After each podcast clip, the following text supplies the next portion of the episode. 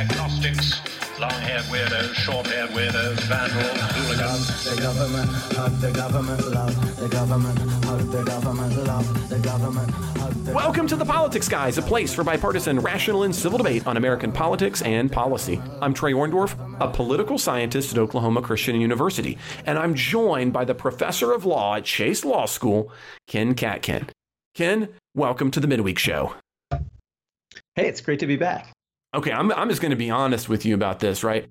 I cheated on you, Ken, and I'm sorry about that. Uh, you you went out with Jay while I was gone. I went out, you were gone. I went out with Jay, you know, and it just didn't it didn't work out. And so I'm back with you. I hope you'll have me back. No, I mean, we te- I'm teasing a little bit, but in, in Yeah, all yeah. honesty, it was weird doing, you know, our constitution through with somebody else. And so I'm glad to have you back. You know, so last time we got to finish up Article Two, so it was kind of weird doing that, that with you. But now we're going to do three weeks in a row. So we're going to go through. Uh, I, I think we're going to easily get through uh, Article Three of the Constitution before we have to hand the reins back to anybody. Yeah, yeah, we're doing three weeks in a row. We will get through Article Three, absolutely. So, what we're going to start with, just like we always do, is well, I'll read that portion of the Constitution. We'll, we're going to talk about it and try to set it up. And I will say again, just as a reminder, if you're just joining us for the first time, uh, you know, you may want to go back and listen to those other, art, uh, you know, the other articles, and especially our overview of the Constitution uh, way back at the beginning of the year when we began this enterprise. Um, and because Article 3, and, and we'll bring some context into it, uh, it, it's one where you really need some context. uh, uh, and, and as we read along, I think you'll, you'll get this. So here, let's start by reading Article 3, Section 1 uh, of the Constitution. The judicial power of the United States shall be vested in one Supreme Court and in such inferior courts as the Congress may from time to time ordain and establish. The judges, both of the Supreme and inferior courts, shall hold their offices during good behavior and shall, as stated times, receive for their services a compensation which shall not be diminished during their continuance in office. So, we get a lot of things happening here, uh, uh, Ken. Now, w- one thing to keep in mind is is unlike in Articles One and in Article Two. Now, obviously, to differing degrees. Article Two, as we've already talked about, doesn't shape up the presidency quite the same way as we see Congress shaped out. But the framers don't even attempt to shape out the federal court system. Uh, as a matter of fact, they leave that to the first Congress. And that is one of the first things Congress is going to do in 1789, uh, kind of the year the, the new government got going. And that was to set up a federal judiciary, which included a Supreme, the Supreme Court, which is says to exist. Of course, back then that's they had six judges. Now, Today we have a three-level federal court system: trial courts, courts of appeal, and then the the, uh, the Supreme Court totaling somewhere in the vicinity of about 800 uh, uh, judges. But, you know, all of those judges and the justices of the Supreme Court are all appointed by the president and confirmed by the Senate. And so a lot of scholars see this as being kind of a compromise position, right?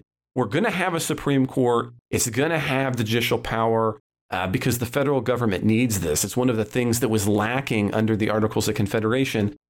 But let's not put it into the Constitution precisely what that's going to look like because that might strike some as being a step too far. Um, so you know that that's kind of the way I have always viewed this kind of unique circumstance we find in Section One, which is okay, we're going to vest the Supreme Court with this power, but we're not going to set up the entire court system. Yeah, I mean there, there were reasons for that. Um, you know, there were there were no there was no federal judiciary under the Articles of Confederation, which was the the prior Constitution, and there was no federal judiciary under the Articles of Association, which was the first uh, provisional Constitution. Um, and there were arguments on both sides about whether there should or shouldn't be a, a federal judiciary, and they they actually tracked or mirrored a lot of the arguments you would hear today, right? So the the proponents of a federal judiciary were saying well, if we're going to have federal law, we need to have uh, a, a, judiciary that's capable of giving uh, uniform, national, correct uh, interpretations of federal law. And if we only rely on state courts to, to interpret and enforce federal law, then the different state courts will interpret it differently from each other. And so we won't really have federal law, or we at least won't have uniform federal law. So that was the argument from the proponents of a federal judiciary. The um, opponents of a, of a federal judiciary said that um, you'd basically have these um, activist judges who weren't uh, politically accountable to anybody and who would be, um, you know, under the supremacy clause um, in a position um, to enter judgments that would um, could wreak havoc with the states and that wouldn't be popular in the states, and there'd be nothing that could be done about that. And you'd have all the apparatus of the federal government um, to enforce those judgments, and so it would be a kind of an undemocratic um, thing and a, and a nationalizing thing that that really was undesirable. So with with those um, debates um, at the Constitutional Convention they needed to get the Constitution done. They never really could resolve that, and so they they really punted it. And I think that's the best way to look at this language is um, they they just um, they could agree on the idea that there would be uh, one Supreme Court um, but as to whether that would be the only federal court or, or, whether there'd be other federal courts lower than the Supreme Court, um, they left that, they just punted that into the future. Congress would have to decide that in the future. And they really didn't say much even about the, the, the composition of the court. And you, you mentioned that the, the first Congress decided by statute that there would be six justices. That number did fluctuate a lot mm-hmm. um, from, mm-hmm. from six to 10 um, and then back down to nine um, right after the Civil War, and then and then it stabilized at nine um, in the 1870s or 80s, and, and that's the number we've had since. But that's only established also by statute. So I think um, the the yeah the the, the framers just um, there was only so much time they were willing to invest in resolving um, what what's the appropriate role of a federal judiciary in American life, and in the end they just punted it rather than resolving it. And you know, I'm glad you bring that up because one of the things, and this is actually where I have some sympathy for those on the left, right? Uh, you know, the left have recently said, look, you know, we may need to make changes to the Supreme Court. And oftentimes, kind of the response to that is, how dare you, you know, make changes to the Constitution? And of course, the answer is there's nothing constitutional about having nine guys, right? I mean that generically, right?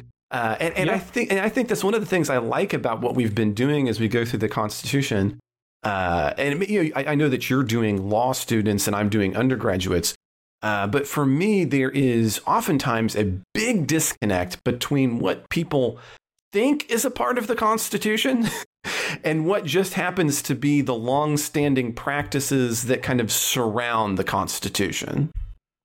Yeah, the, the text of, the, of Article 3, and we're starting with just the first sentence, but we're going to see this again and again, um, gives the other branches a lot of control over a lot of aspects of the judicial branch. And I think in our in our modern culture, um, we think more about the Supreme Court as a, a, an independent branch that really can't be tampered with by um, by, by the Congress or the president. And the, the text says the opposite um, in many ways. You know, just starting here, there, there, doesn't even have to be any lower federal judges. I was telling you in today's regular show uh, how I thought um, Judge Doughty's opinion in the social media case was, right. was, corrupt.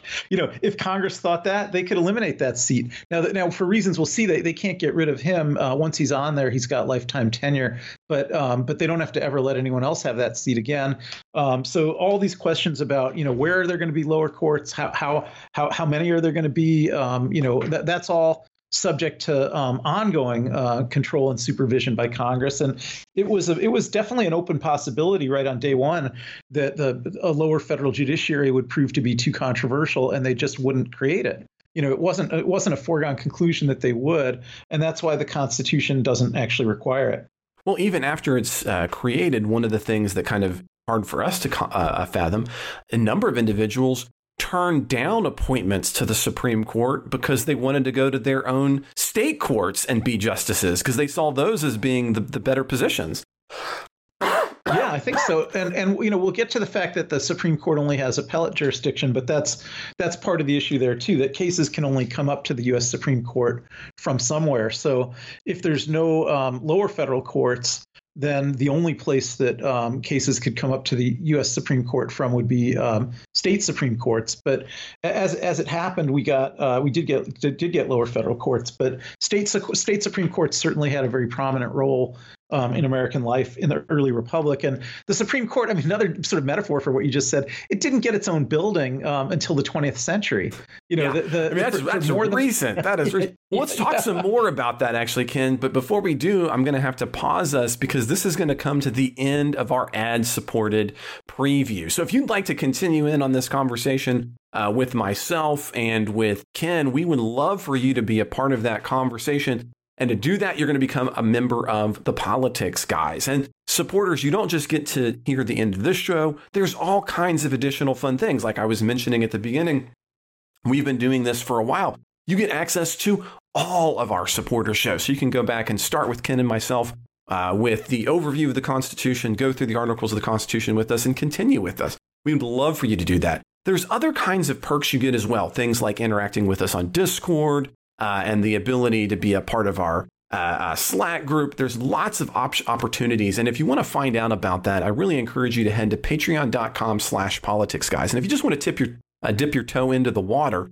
I suggest you start by just clicking on the level of support uh, that gets you access to the bonus show. So you can just finish listening to us. And bonus, you get to listen to us ad free. So you'll get that and you'll get the ad-free version of the weekend show. So if you head to patreon.com slash politics guys, you're going to see the different levels of support there. Just click on the level support so that you can have access to the bonus show and ad-free versions of the show. And boom, you can finish listening to this and you'll never have to hear me say this again. Uh, so if you'd like to support the show in a different way, there's other ways you can do it as well and get access to this bonus show uh, this exclusive listeners show. That's uh, one way is Venmo, where we're at Politics Guys. You can also get our exclusive uh, supporter show by uh, via PayPal. All of those support links are in the show notes. But if you like to do it via a browser, just head to politicsguys.com slash support. Again, I'd love for you to continue this conversation with us by heading to patreon.com slash politicsguys or politicsguys.com slash support, or just head on down there to the notes and click on the one you like best. Now, if you'd like to get the rest of our ex- uh, supporters exclusive show, uh, but you're not in a position to do that financially, don't forget you can always reach out to Mike at politicsguys.com, talk to him, and we can get you set up. Now, if you've got some kind of question, uh, comment, or correction or gripe, don't forget you can always email us at mail at politicsguys.com. We're also on Facebook and Twitter where you can continue to join in the conversation. You're going to find all those links in the show notes. Again, head to patreon.com slash politicsguys and support the show to finish up this Constitution show and the others with myself and Ken. The executive producers of the Politics Guys are Bruce Johnson, Wilma Moreno, Andra Masker, Daniel Toe, Ryan Beasley, Don Oglesby, and Ivan English. Hope to see you this weekend.